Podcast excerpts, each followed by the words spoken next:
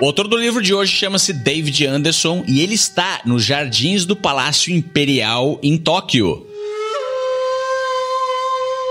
O objetivo é fazer turismo e não se preocupar com o trabalho.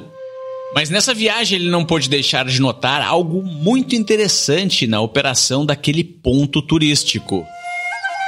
O parque não cobrava ingresso, mas logo na entrada os funcionários entregavam uma pequena ficha que de certa forma servia como um ingresso. Mas qual era a utilidade daquele ticket? Será que era inútil? Ou será que talvez tinha realmente uma função na operação do parque?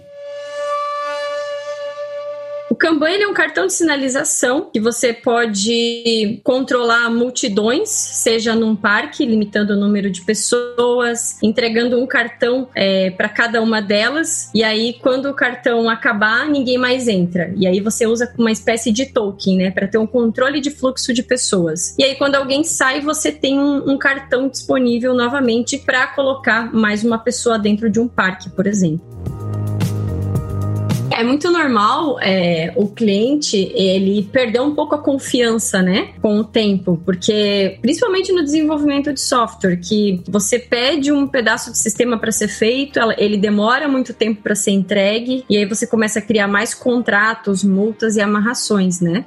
E aí a gente começou a fazer uma gestão visual de todo esse trabalho que a gente tinha pendente. E a gente colocou é, esses cartões visuais na parede de tudo que a gente tinha para fazer. Quando a gente transformou é, todas essas demandas e tangibilizou elas em post-its, né, em cartões adesivos e colamos na parede, o gerente ali da, da empresa ele ficou chocado da quantidade de coisa que o time tinha para fazer. E quando ele viu isso, ele falou: não, a gente tem que ajudar essa equipe. E aí sim ele começou a sentir a dor do problema mais de perto e dessa forma a equipe ela foi mais blindada. Ela parou de ser requisitada internamente para poder dar vazão no trabalho que vinha do cliente. E outras equipes também começaram a ajudar essa equipe.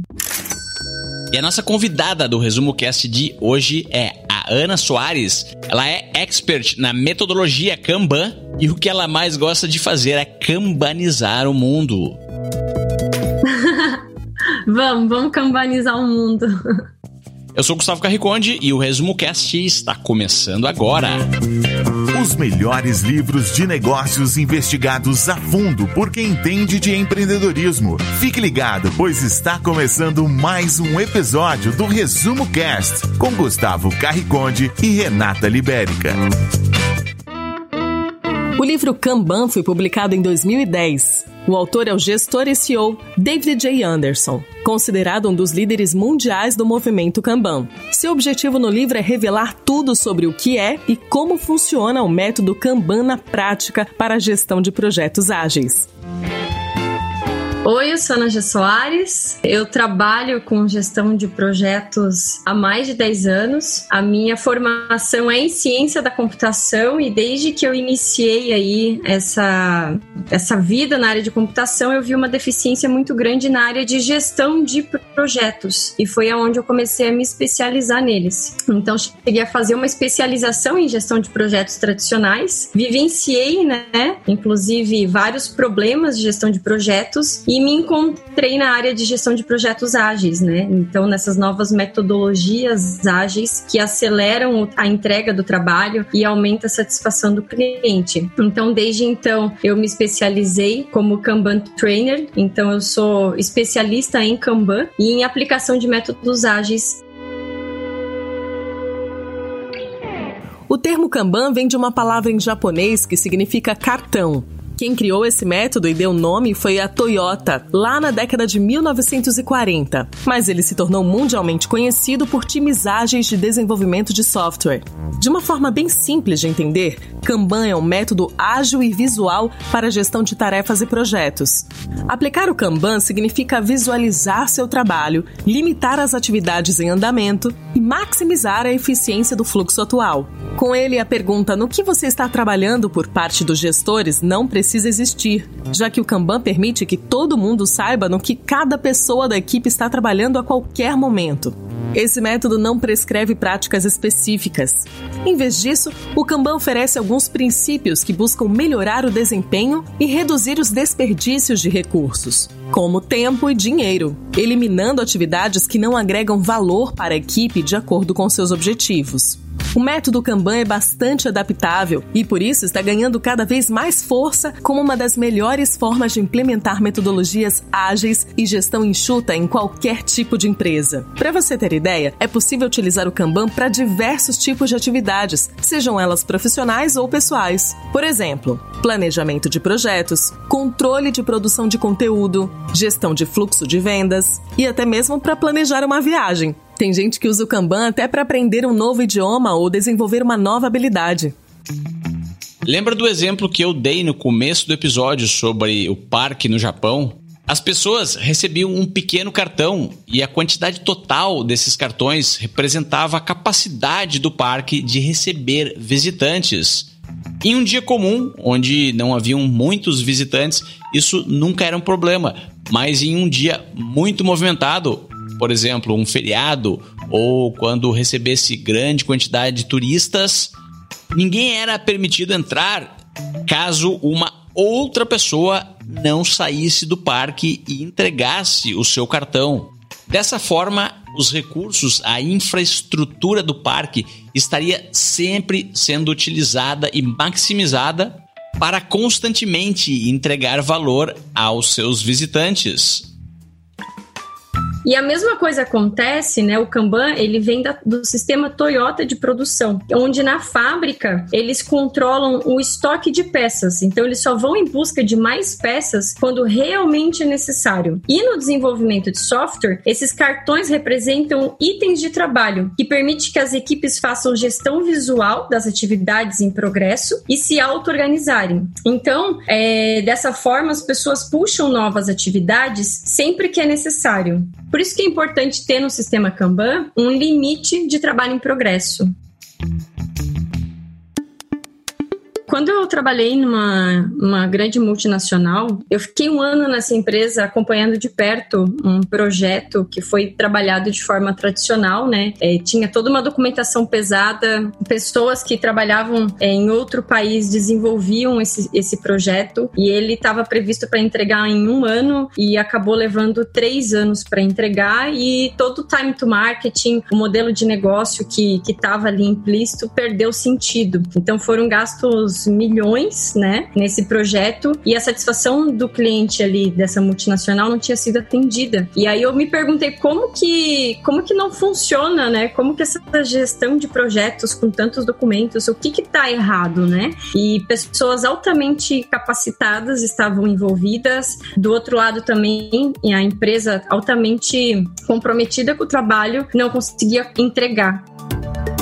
Então, por exemplo, assim, quando eu faço um bolo uma receita pronta, é, um, é uma prática muito simples de fazer, né? É um bolo. Eu sei quanto tempo vai levar, eu tô usando os mesmos ingredientes. Quando eu passo para uma etapa complexa, para um momento de complexidade, é quando a gente, por exemplo, um cliente pede pra gente para criar um bolo. E dentro do desenvolvimento de software, nós somos criadores dessa receita, sabe? Então a gente tem que usar práticas emergentes, que é o testar, medir, ver se é isso mesmo que o mercado mercado precisa para poder aprender com ele. E aí sim tomando direção certa no nosso rumo. E o que eu mais gosto do Kanban é que ele te permite isso, que você consiga adaptar os seus processos, adaptar as suas reuniões, fazer melhoria constante em cima do trabalho que você está fazendo. E a gente está muito é, ligado no automático, né? Todo dia a gente tá, tem um monte de coisa para fazer, é tudo para ontem, tudo é muito urgente. E sempre depois de uma bola de neve vem uma outra bola de neve. Então é o momento que você você tem que de vez em quando parar com a equipe e ver onde é que a gente está errando, o que que deu certo, em vez de ficar, é, em vez de continuar naquele ritmo desenfreado. As pessoas que estão dentro do processo são as que melhor sabem dele, tá? Então é importante a gente ouvir as pessoas que estão dentro do processo. E aí por isso que tem, por isso que a gente fala muito de Kanban, porque faz as pessoas serem ouvidas. Que é um quadro Kanban? Um quadro Kanban é um dos componentes chaves para a parte visual do método Kanban. Originalmente construído a partir de um quadro em branco, físico ou digital, ele é dividido em colunas e listas. Cada coluna representa uma etapa do fluxo de trabalho. As listas separam diferentes tipos de atividades. Quando uma tarefa entra no fluxo de trabalho, ela é inserida no quadro Kanban através de um cartão colorido ou post-it que passa por cada coluna do quadro. Geralmente, as colunas mais utilizadas mundo afora são fazer, fazendo e feito. Mas é possível criar quantas subseções de colunas necessárias. Isso vai depender de como você quer visualizar o fluxo de trabalho da equipe com uma maior precisão. A gente tem que tomar muito cuidado das pessoas não se confundirem, porque é muito normal é, confundir o, o sistema Toyota de produção, onde você controla o estoque do método Kanban de, do David Anderson, que a gente fala em gestão visual do trabalho que está sendo feito naquele momento. Então, para você começar com o método Kanban, você precisa visualizar o seu trabalho em progresso e visualizar quais são as etapas do seu trabalho. Então, por exemplo, uma hamburgueria, ela recebe o pedido do cliente, depois ela vai fritar ali o hambúrguer do cliente, vai preparar o pão, depois ela vai separar a salada, vai fazer a montagem desse hambúrguer, é uma outra etapa do trabalho. Depois tem que ter uma pessoa que vai conferir se o que o cliente pediu é realmente os ingredientes estão naquele hambúrguer e daí sim fazer a entrega para o cliente, né? Então veja que o Kanban ele é separado em etapas de trabalho e o que a gente tem de ganho nele é essa gestão visual desse trabalho todas as atividades, elas podem estar tanto na parede, né, em, em post-it, ou elas podem estar numa ferramenta online também. É importante que toda a equipe veja todo o trabalho que está sendo feito naquele momento em andamento, ou que tem para fazer, né, os trabalhos futuros, saber priorizar isso, e o que está sendo entregue. Dessa forma, a gente consegue atuar nos gargalos desse processo. Ou seja, ah, tem muito pedido na entrada e tem pouca saída. Como é que eu vou atuar para conseguir dar vazão nisso, para conseguir atender mais, colocar mais pessoas no caixa para poder receber as, as pessoas que estão na fila. E um outro exemplo que eu uso bastante também com os alunos é assim, ó, é, um cliente pediu um hambúrguer, né? Tava ali na fila, fez o pedido e ele já ficou todo aquele tempo esperando o hambúrguer dele. De repente chegou um hambúrguer errado. Ele não, eu não vou colocar essa, esse cliente de novo naquela fila, lá no final da fila, para arrumar o hambúrguer dele. Eu vou priorizar esse meu cliente porque ele já tá mais tempo ali, né? Então a gente fala muito de o Kanban, ele tem uma base muito forte em cima das teoria, da teoria das filas. Então a teoria das filas, a gente tem vários formatos de fila, como é que a gente pode priorizar. E aí, o meu cliente, eu vou priorizar aquele hambúrguer dele para poder entregar o mais rápido possível. Porque, querendo ou não, o objetivo principal do meu Kanban é eu fazer uma entrega rápida e com qualidade para o meu cliente. Para isso, eu tenho que ter uma gestão visual desse meu fluxo.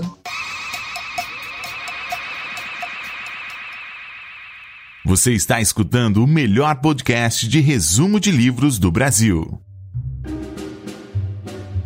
trabalho que o cliente está pedindo para você, está demandando, seja lá na hamburgueria, todos aqueles pedidos de hambúrgueres, todo esse trabalho que tem para ser feito, a gente chama de backlog. O trabalho em andamento, a gente chama de work in progress, né? Então é todo o trabalho que está sendo feito naquele determinado momento e o trabalho concluído é o final do nosso back, é o final do nosso Kanban. Então, de uma forma bem simples, o nosso Kanban, ele poderia ser composto por três filas. O backlog, que são todos os pedidos para serem realizados, né? A gente tem o, todo o nosso trabalho em andamento, que é o nosso doing, né? Tudo que a gente está fazendo naquele determinado momento, e o trabalho que a gente concluiu. Dentro desse trabalho em andamento, a gente pode quebrar em várias etapas. Como eu expliquei ali da hamburgueria, né? A montagem do hambúrguer, fritar o hambúrguer, para a gente ter um controle melhor dessas etapas e a gente conseguir visualizar aonde está a deficiência do nosso processo. Uma relação que o Kanban tem é a teoria das filas. Imagine-se agora dentro de um mercado. Já fez as suas compras e está se dirigindo aos caixas para pagar. Então você observa que existem vários caixas, cada um com as suas pequenas filas individuais, que não são muito grandes, mas em uma das pontas existe uma fila única, imensa, só que no final dessa fila única e imensa não está apenas um caixa, e sim 10 deles. Qual fila você acha que ela é mais rápida? É aquela fila única ou é aquela fila cheia de caixas? Final das contas, a fila que vai andar mais rápida é a fila única, aquela que é maior do que as outras, mas que na ponta dela estão diversos caixas. Mas sabendo desse dado que é facilmente mensurável por um simples experimento, por que que os donos de supermercado não implementam apenas uma única fila, um pouco mais longa, mas na ponta dela com vários caixas? Pessoas não gostam de fila. Então, se você faz uma fila única com vários caixas que é mais eficiente, as pessoas se assustam com o tamanho da fila. E é a mesma coisa no método Kanban, porque se eu faço vários caixas com várias filas, é como se o, o chefe, né, o gerente, tá vindo com atividade e entregando na mão de um membro da equipe. Olha, eu quero que você faça isso. E isso, isso é muito comum dentro das empresas. Quando você tem um Kanban, você está trabalhando com uma fila única e assim você consegue consegue gerenciar melhor o teu trabalho. Quando você começa, quando você faz o sistema empurrado, essa é a grande diferença do Kanban, do sistema puxado, do sistema empurrado. O sistema empurrado vem o líder, vem o cliente e empurra a demanda para um membro da equipe. Então, cada, cada pessoa dentro de uma, da equipe, ela tem uma fila de trabalho própria. E além disso, ela gera toda essa ansiedade por ter que gerenciar a fila de trabalho própria. Com o Kanban, a gente tira, a gente protege essas pessoas contra essa contra esse, esse monte de atividades ali que, que ela tá fazendo. Em ter que gerenciar essa, essa fila própria, promessas. Toda vez que tem uma conversa com um membro da equipe, um cliente ou um líder, a gente acaba se envolvendo e gerando uma, uma promessa. E isso torna-se um item de trabalho dentro de uma fila própria de uma equipe, né? De uma pessoa dentro da equipe. Então, se você se você for ver a primeira vez que você coloca o Kanban na parede, tem várias pessoas com diversas atividades de diversos clientes, porque são promessas que foram feitas em filas não gerenciadas. Quais as funções principais do Kanban? O método Kanban apresenta três funções principais: gerenciar o fluxo de trabalho. Isso permite que os gestores tenham uma visão mais ampla do que realmente está sendo feito no dia a dia e em que ritmo está o trabalho de cada um na equipe. Equilibrar os processos. Com o Kanban, fica mais fácil de entender o que vem antes e depois. Isso evita que uma determinada atividade ou tarefa importante e essencial seja interrompida ou não executada como deveria. Limitar o volume de trabalho. Esse método respeita a capacidade produtiva de cada membro da equipe e é uma carta na manga para dizer sim ou não às tarefas urgentes e incêndios que surgem no dia a dia da empresa.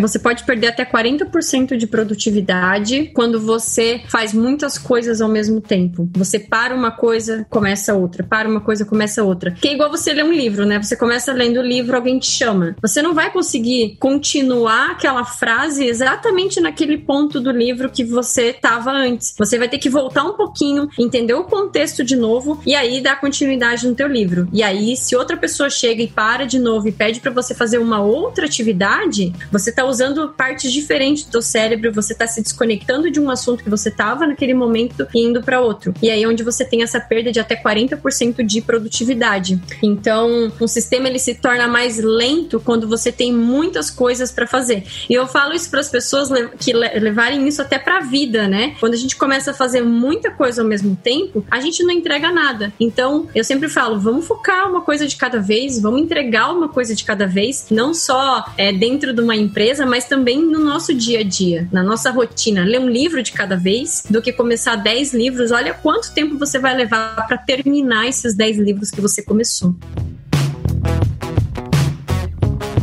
Então, quando você tem atividades para ser feitas e você não coloca no papel, você vai criando esse espaço mental na cabeça de coisas que você tem para fazer. E você fica, é, o teu subconsciente fica te lembrando que você que você não pode esquecer de fazer aquela atividade.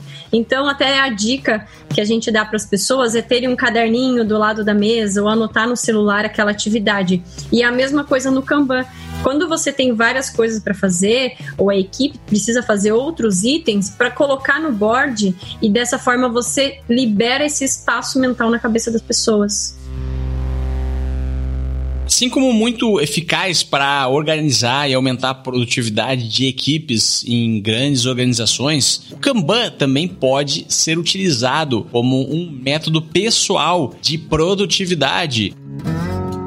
É isso mesmo, todos os empreendedores têm acesso a essas duas coisas necessárias para você montar um Kanban, que é uma parede ou um quadro, geralmente na frente do local onde você trabalha, e um monte de post-its regra é muito simples. Você escreve as suas tarefas no post-it, cola esses post-its no lado esquerdo da parede ou do seu quadro, vai executando as tarefas e movendo os post-its da esquerda para a direita. Essa pode ser uma atividade aparentemente muito simples, mas na verdade é o início da implementação de um hábito muito poderoso e eficaz para você conseguir fazer as coisas que tem que fazer.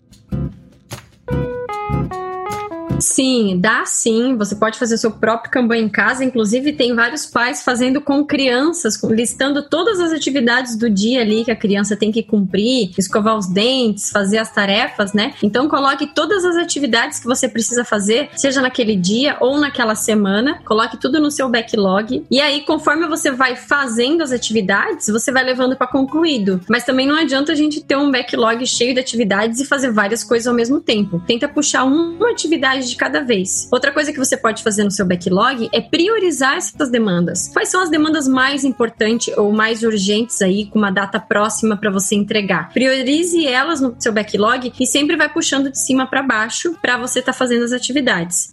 E sempre foque o seu board da direita para a esquerda, de cima para baixo, que é o que está mais perto de ser entregue. Então, ao invés de você criar essa ansiedade de ver o que você tem para fazer o tempo todo, se foque no que você está fazendo naquele determinado determinado momento e se foque em entregar essa atividade. Um dos aplicativos que, inclusive, eu conheci o Kanban através desse aplicativo que está aí no mercado há muitos anos é o Trello. Ele é super simples, você pode personalizar as suas colunas, colocar tudo que você tem para fazer é, e ir puxando. O Trello também tem um aplicativo para celular, então você consegue rapidamente é, puxar com o dedo ali várias atividades, entregar e colocar como uma espécie de lembretes. Só que são lembretes priorizados por você. Tarefas e atividades estão presentes nas vidas de todos os seres humanos, profissionalmente ou pessoalmente, não importa.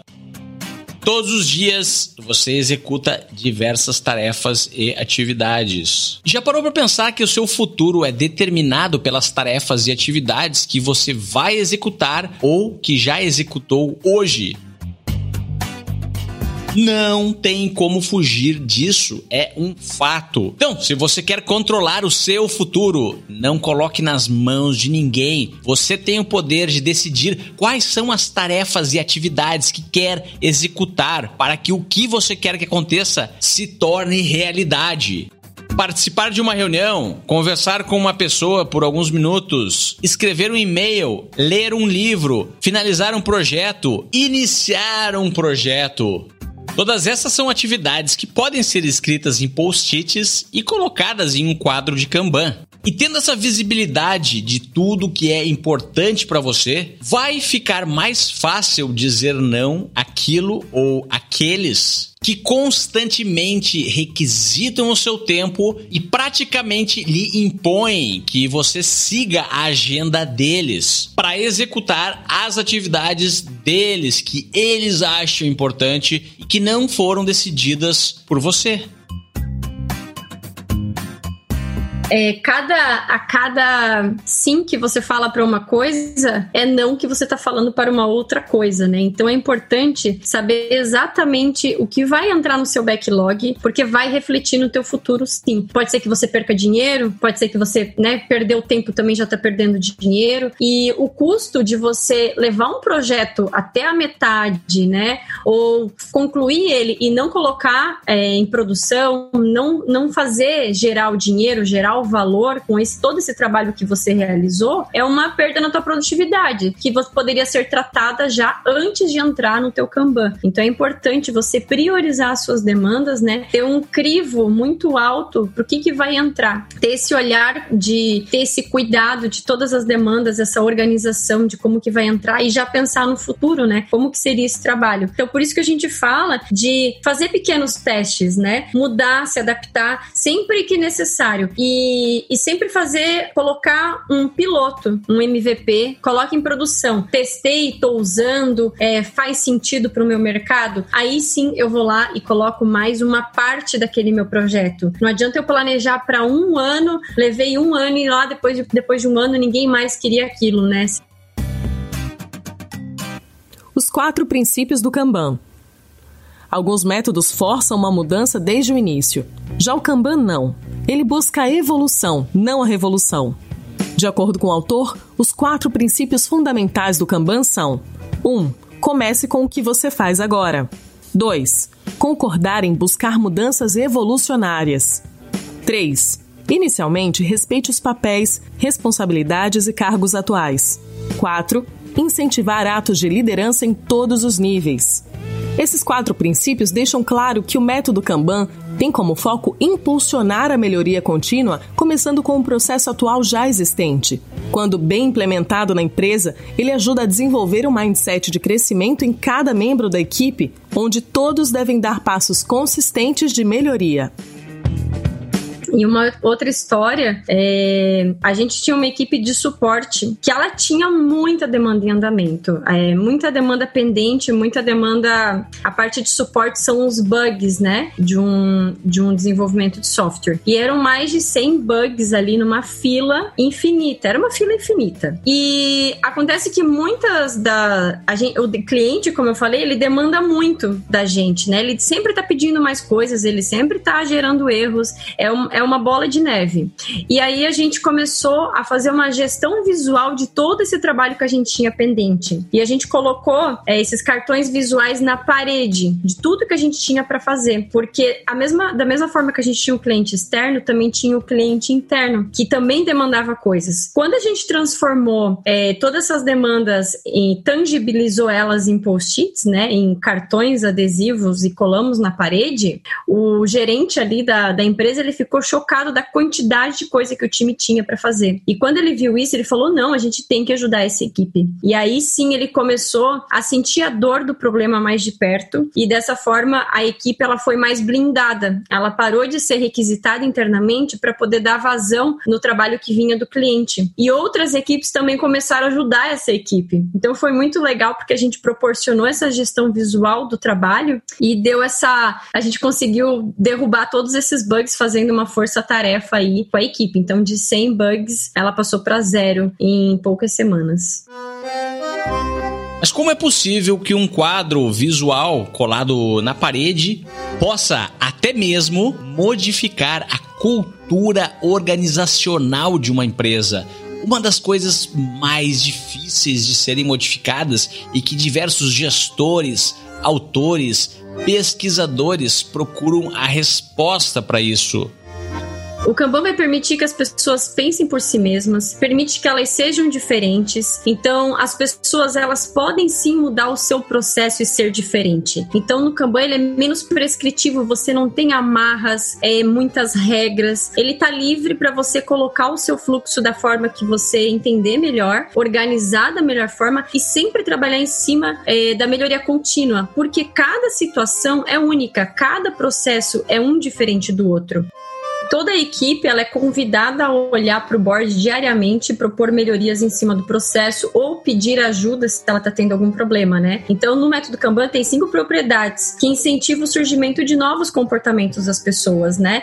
Que é visualizar o fluxo de trabalho, limitar o trabalho em progresso, medir e gerenciar esse fluxo se a gente está melhor que essa semana do que semana passada, por exemplo, tornar políticas de processo explícitas, ou seja, ter as regras do jogo ali é, em algum lugar visual para toda a equipe e, e usar também é, modelos para reconhecer oportunidades de melhorias, que é aplicar o Kaizen que a gente fala, né? Que é fazer aquela melhoria em cima do processo, aquela revisão do que, que a gente pode melhorar mais no nosso processo, mexer no nosso Kanban, colocar mais uma coluna, contratar mais uma pessoa nesse, nessa parte, movimentar pessoas, restringir o nosso trabalho em progresso, por exemplo, é uma forma da gente parar de começar muitas coisas e começar a terminar o que está em andamento. Então, a gente fala muito isso no Kanban, de parar de começar e começar a terminar. E a gente dá foco mais no que está à direita do nosso board, que é aquele pedido que está quase sendo entregue para o cliente. Ao invés de a gente ficar ansiosos, né, ter essa ansiedade de ficar puxando mais coisas. Então, o limite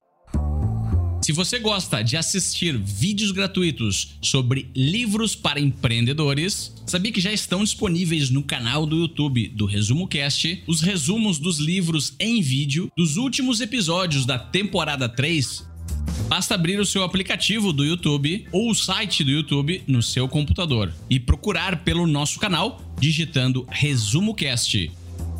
Te vejo por lá de trabalho em progresso, ele é fundamental para o Kanban para a gente conseguir fazer mais entregas, entregas mais eficientes, garantir que o que está em andamento vai ser entregue o mais rápido possível. Agora olha um conceito muito interessante que esse livro descreve, que é o conceito de folga no sistema. Em inglês, esse termo tem uma palavra que é slack. Quando várias pessoas trabalham em uma linha de produção, quando uma depende do trabalho da outra, é comum que em algumas vezes um dos integrantes entregue a sua parte do trabalho mais rápido. E aí vai sobrar um tempo. Esse tempo é o chamado slack ou a folga no sistema. Mas ao contrário do que os gestores pensam, esse tempo não pode ser eliminado. Essa folga não é considerada ociosidade. Ela é necessária para que o sistema continue sendo eficiente e, por vezes, até venha a melhorar. Isso é bem polêmico, porque o dono da empresa, ele não quer gerar, ele não quer ter ociosidade no sistema, ele quer todas as pessoas trabalhando a 120%. E trabalhar, ninguém quer entrar num avião com sobrecarga de 120%, por exemplo. E a, a gente está sempre no dia a dia, né? A gente vê dentro das empresas as pessoas sobrecarregadas. Quando há uma sobrecarga de trabalho, além do estresse que você causa nas pessoas, você não dá essa folga para elas pensarem, para elas afiarem o machado, porque elas sempre estão preocupadas com as outras coisas que ela tem que fazer. E aí, depois de uma bola de neve, vem outra bola de neve. Então não adianta você estressar as pessoas sobrecarregar o teu sistema. E aí a importância de você ter um Slack, ter essa folga no teu sistema para permitir que as pessoas é, promovam melhorias em cima do processo ou automatizem alguma coisa dentro do dia a dia do trabalho ou estudem uma nova ferramenta, estudem um novo conhecimento, né? E consiga sempre estar tá se inovando dentro, dentro dentro do dia a dia delas. Então é muito importante ter essa folga no trabalho, ter esse slack. O que é muito diferente de ociosidade, tá? Ociosidade é quando as pessoas simplesmente não têm nada para fazer. O slack ele é muito importante dentro do sistema para gerar essa reflexão nessas pessoas e melhoria contínua. Dessa forma você consegue também, você permite que as pessoas se auto-organizem no dia a dia delas e gerenciem esse trabalho da melhor forma a gente tende a fazer as coisas de qualquer jeito, a qualquer custo, para se livrar logo daquela demanda, porque você tem mais coisas para fazer. Eu já trabalhei numa empresa em que 50, é, 100% do que a equipe desenvolvia, 100% depois ela corrigia, vinha depois em bugs. Eu comecei a classificar né, essa diferença e o número é absurdo. Então, é, tem uma grande correlação quando você tem um monte de coisa para fazer sim e você começa a fazer tudo de qualquer jeito, a qualquer custo, você tende a errar mais, a, a ter essa falha, né? Afinal, nós somos humanos, né? Então, quando você trabalha sob pressão, pressão, sobre estresse, sobre carga, né, carga excessiva, você tende a errar mais. E aí depois o custo, ele é muito maior, porque esse custo vai vir em formato de retrabalho. Você vai ter que fazer refazer o seu trabalho que você já tinha feito antes. Então uma, é uma ilusão, né, a gente sobrecarregar um sistema. Quais são os benefícios de utilizar o método Kanban? Ao longo do livro, podemos identificar grandes vantagens de se utilizar o método Kanban em seu negócio. Separamos três benefícios. Vamos ver cada um deles. 1. Um, menos ociosidade e mais autonomia.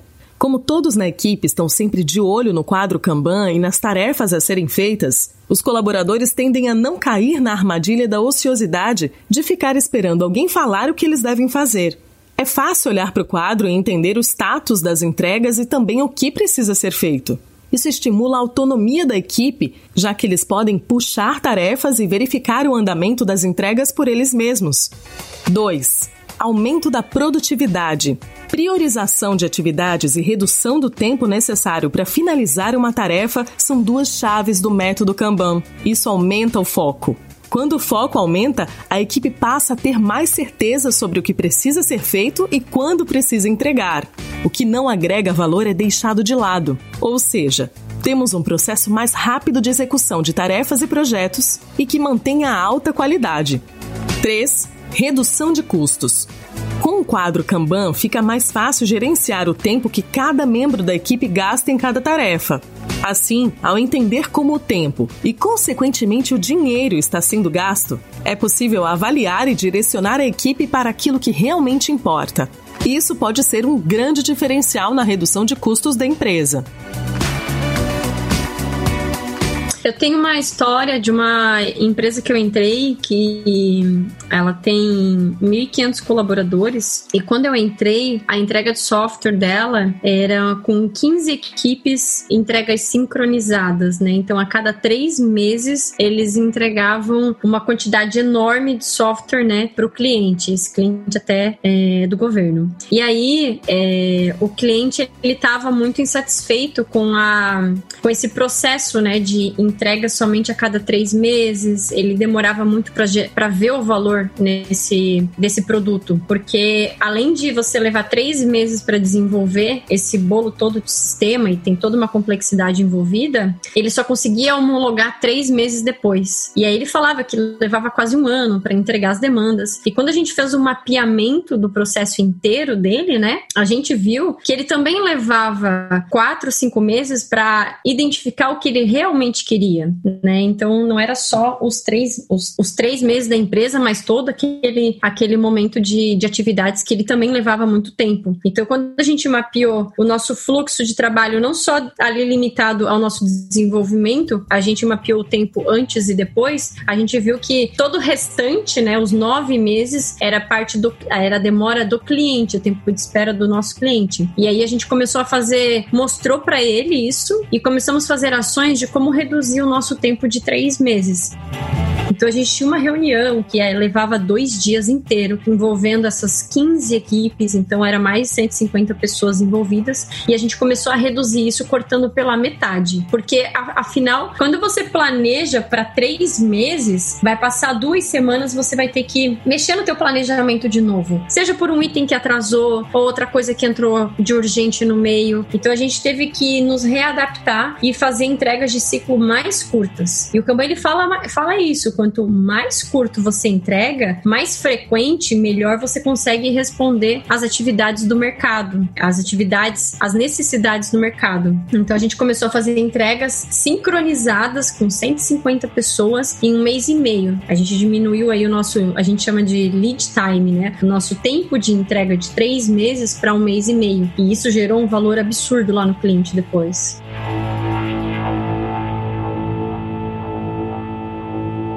Primeiros passos. Antes de se empolgar e já adotar o método Kanban no seu negócio, entenda quais são as reais necessidades. Identifique os projetos em desenvolvimento e analise quais deles podem ser adaptados no método. Depois, prepare sua equipe. Mostre todos os benefícios de se usar o Kanban. Só assim eles vão enxergar esse método como uma ponte para grandes realizações da equipe como um todo, e não como uma forma de vigilância pessoal. Feito isso, Identifique as etapas de trabalho e ajuste para que se encaixe em um fluxo de trabalho consistente no quadro Kanban.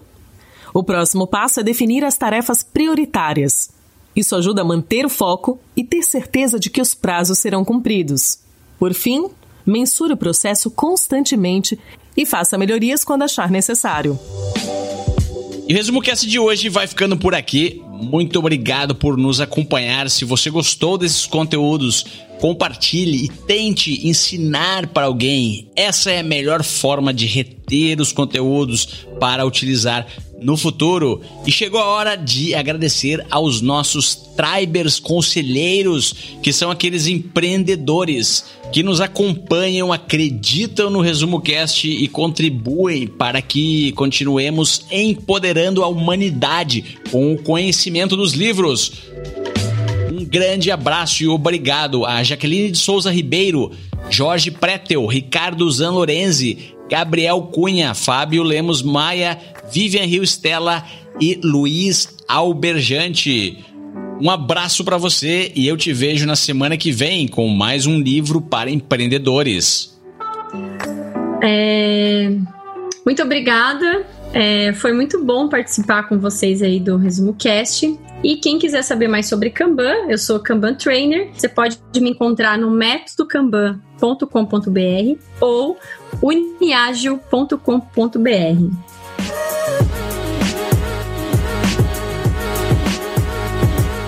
Visite resumocast.com.br e assine gratuitamente o melhor podcast do Brasil.